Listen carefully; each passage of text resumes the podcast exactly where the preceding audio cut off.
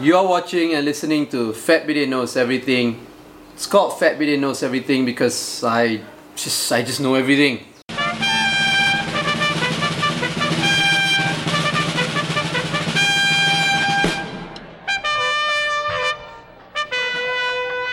Okay, this week what I want to talk about is the national budget that has been tabled in Parliament and now it is being debated. This week's episode is brought to you by Cream Puffs from Gula Kekri.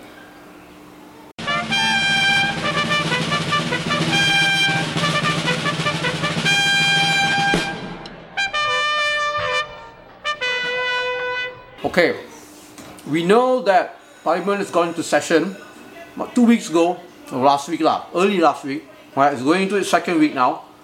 And if you watch my previous Fat Bidin Knows Everything episode, you would know there was a little bit of a political crisis. If you follow the news, you would know there has been a little bit of a political crisis with the intention of the government to call for emergency, and then the Agong said no, cannot call for emergency, and he wanted to provide the table of motion of no vote. Uh, they wanted to table a motion of no confidence towards the prime minister, and that didn't happen either. And know, the prime minister is scared that the budget will not be approved. When the Agong said you cannot declare emergency, he wanted all the parli- parliamentarians to actually agree on a budget. Now,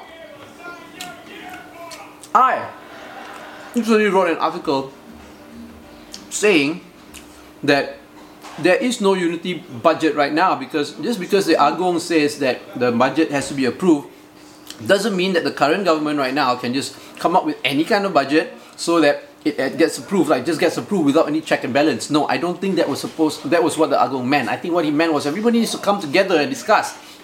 Whether you're the government or you're in the opposition, discuss and come up with an with a budget that everybody can agree with.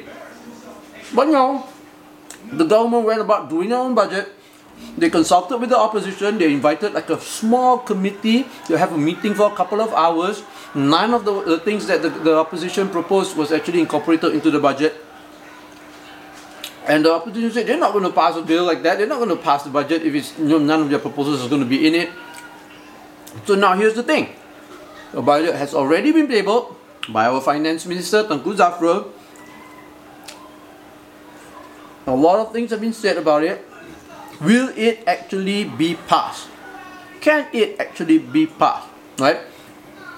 You read the news, the opposition has been criticizing the budget. One of the biggest criticisms to come out of the budget is the 85.5 million ringgit allocation for JASA. Now, JASA is used to be under the Barisan Nasional uh, government, used to be the propaganda machine of the government, not of Barisan Nasional lah, right? But since Pakatan Harapan took over the government, they had, you know, they shut down JASA. But now it looks like JASA is back. Although the government says it's not supposed to be a propaganda machine, but who knows? They can do anything they want with 85.5 million ringgit. So the opposition is not happy with that. There are other things in the budget that people are not too happy about as well. I'm not going to comment about it here. You can go, you can go and read it in the news, right? Even members of Barisan Nasional like uh, Najib Razak. Right? Every time, every time I'm going to mention the name Najib Razak, I'm going to say Najib Razak. Right? Has also criticized the, the, the budget. Right? So what's going to happen now? Now here's the process, right? When the budget gets stable, when the budget gets stable, it will go through the normal, normal process of any bill that is going to be passed and debated and tabled in parliament, right? It's tabled and then they'll go for two, three readings, um, debated again, and then and then the MPs will start voting if they want the budget to be what they want the bill to be approved or not. So it's only been a less than a week since the budget was tabled. Um, we are going to see it being, you know, it's to be it's to be debated again for several more weeks, maybe a month, maybe even two months. See how long, right? Uh, uh, for first reading, second reading, maybe even third reading before it is passed. Now, during this period, it's called a debate. So the MPs can debate it, and it doesn't mean that the budget cannot be changed, right? So take note, Perikatan Nasional. You can still change the budget and accept amendments made by other parties, right? discuss in parliament. This is the process where you're supposed to do it, right?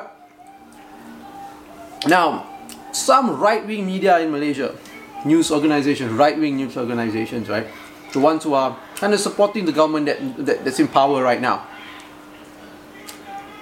They have been trying to accuse MPs who will not vote, who would vote against um, the, the budget by saying that they are, they, they are not putting people first, they're not putting the country first, they're putting their party first, and they're putting politics first. I don't see it that way, okay? MPs can vote however they want to vote, depending on how they feel that bill is, okay? Of course, these politicians and MPs, when they vote, they need to think of the people, lah, right? Now, I would say use this opportunity to discuss and change the budget. Well, not change, but amend the budget, fine tune the budget until everybody is happy and everybody can agree to the budget, to everything that is contained in it. Alright? Then put it to a vote. If everybody is happy with it, they can vote it, they can pass it. Right? Because if they don't make any amendments, I think it is every right of the opposition or anybody who is criticizing the budget to not vote for it even if the Agong has said that it needs to be passed, because like I said, I do not believe that the Agong said just pass it anyhow it is, right? I think the Agong really meant that everybody needed to discuss. Now, what happens if it doesn't get passed? Now, if it doesn't get passed, this is going to be the first time in history in Malaysia where a national budget is not passed. And when it's not passed, it is a big show of no confidence towards the Prime Minister. Most probably, if that happens, I'm going to predict that it, there will be fresh new general elections right? Because it just means that the government has no control, and the prime minister uh, has no authority, right? Nobody has confidence in the prime minister. It means that there's no support because this is the national budget, right? So it's going to be elections. But if it does get approved, then the government can continue because if it's not approved, then there's no budget, right? How are you going to how are you going to move? How are you going to move forward? Yeah. So I am actually this is my call.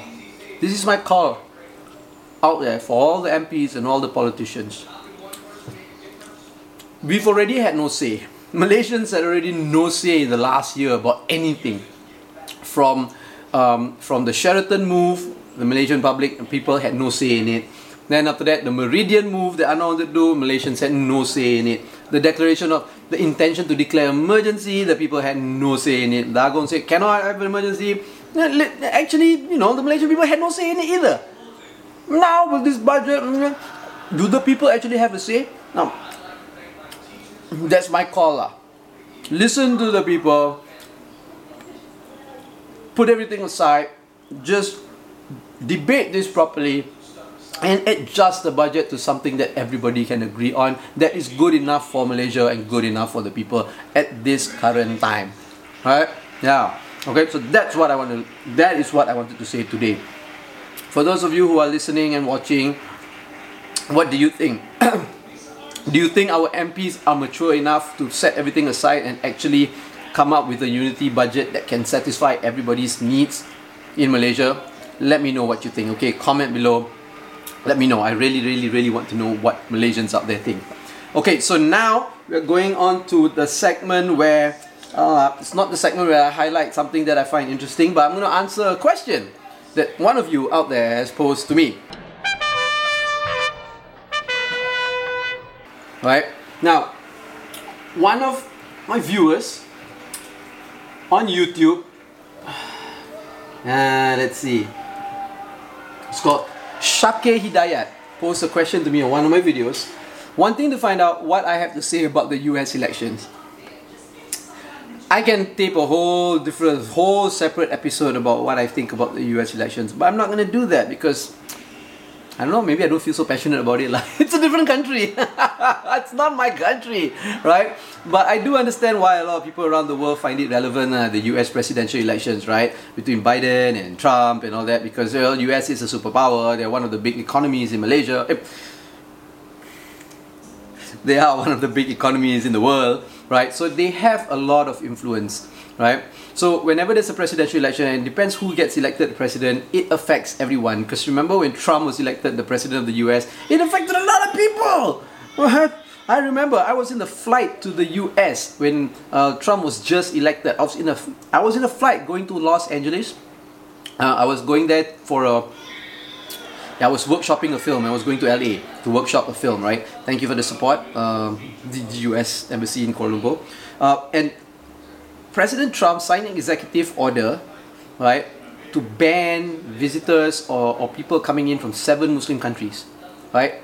Uh, and as soon as I, didn't know, I was in a plane, I didn't know it happened. As soon as I landed in LA airport, right, um, the Los Angeles International Airport, I landed. I saw lawyers, I saw people protesting, people crying and all that. Apparently, some people who arrived from these seven countries, they were not allowed out of the airport, right? Uh, and I, I arrived into LA uh, at the LA airport to like protest and demonstration. Then I found out that he had signed that executive order. See, so it, what I'm trying to say is that the US has a lot of influence in the world. So, yeah. So I guess it is relevant if you do want to talk about the presidential elections in the US. Now, oh, I'm going to link to the. I, I did a I did a documentary, okay, about the protest at the LA airport. Uh, I'll, I'll link it here, you know, in the card section, uh, and you can or you can search the YouTube channel, look for it, right? Uh, it's under the We the People playlist. Uh, so, I don't know. I see that there is not much difference between the United States and Malaysia right now. Uh, if you see how the elections came out, yes, Joe Biden has won uh, by a clear margin but not necessarily a landslide. And you can see that the country is actually very, very much almost equally divided. Okay, there are two parts the country now. The country is divided into two, and I think Malaysia is exactly the same way. Right, uh, we are very, very divided. Uh, look at the number of MPs in parliament and who is supporting who. Apparently, Muhyiddin's government, Perikatan Nasional, only has a two constituency, two seat majority, that is a very, very unstable government. Uh, in the US, it's slightly more stable, but still, you know, still quite in the middle, you know. And it means that the country is not united. And it's very clearly, clearly apart. Right? So, like Joe Biden said, and Kamala Harris, Kamala Harris, huh? Kamala Harris, right? The vice president has said that it's time for them to heal, right? Uh, I think Malaysia needs to do that too. Uh, I really think that we need to call for fresh elections, right? To put the people back into power, into having a say. And this is Malaysia. Lah.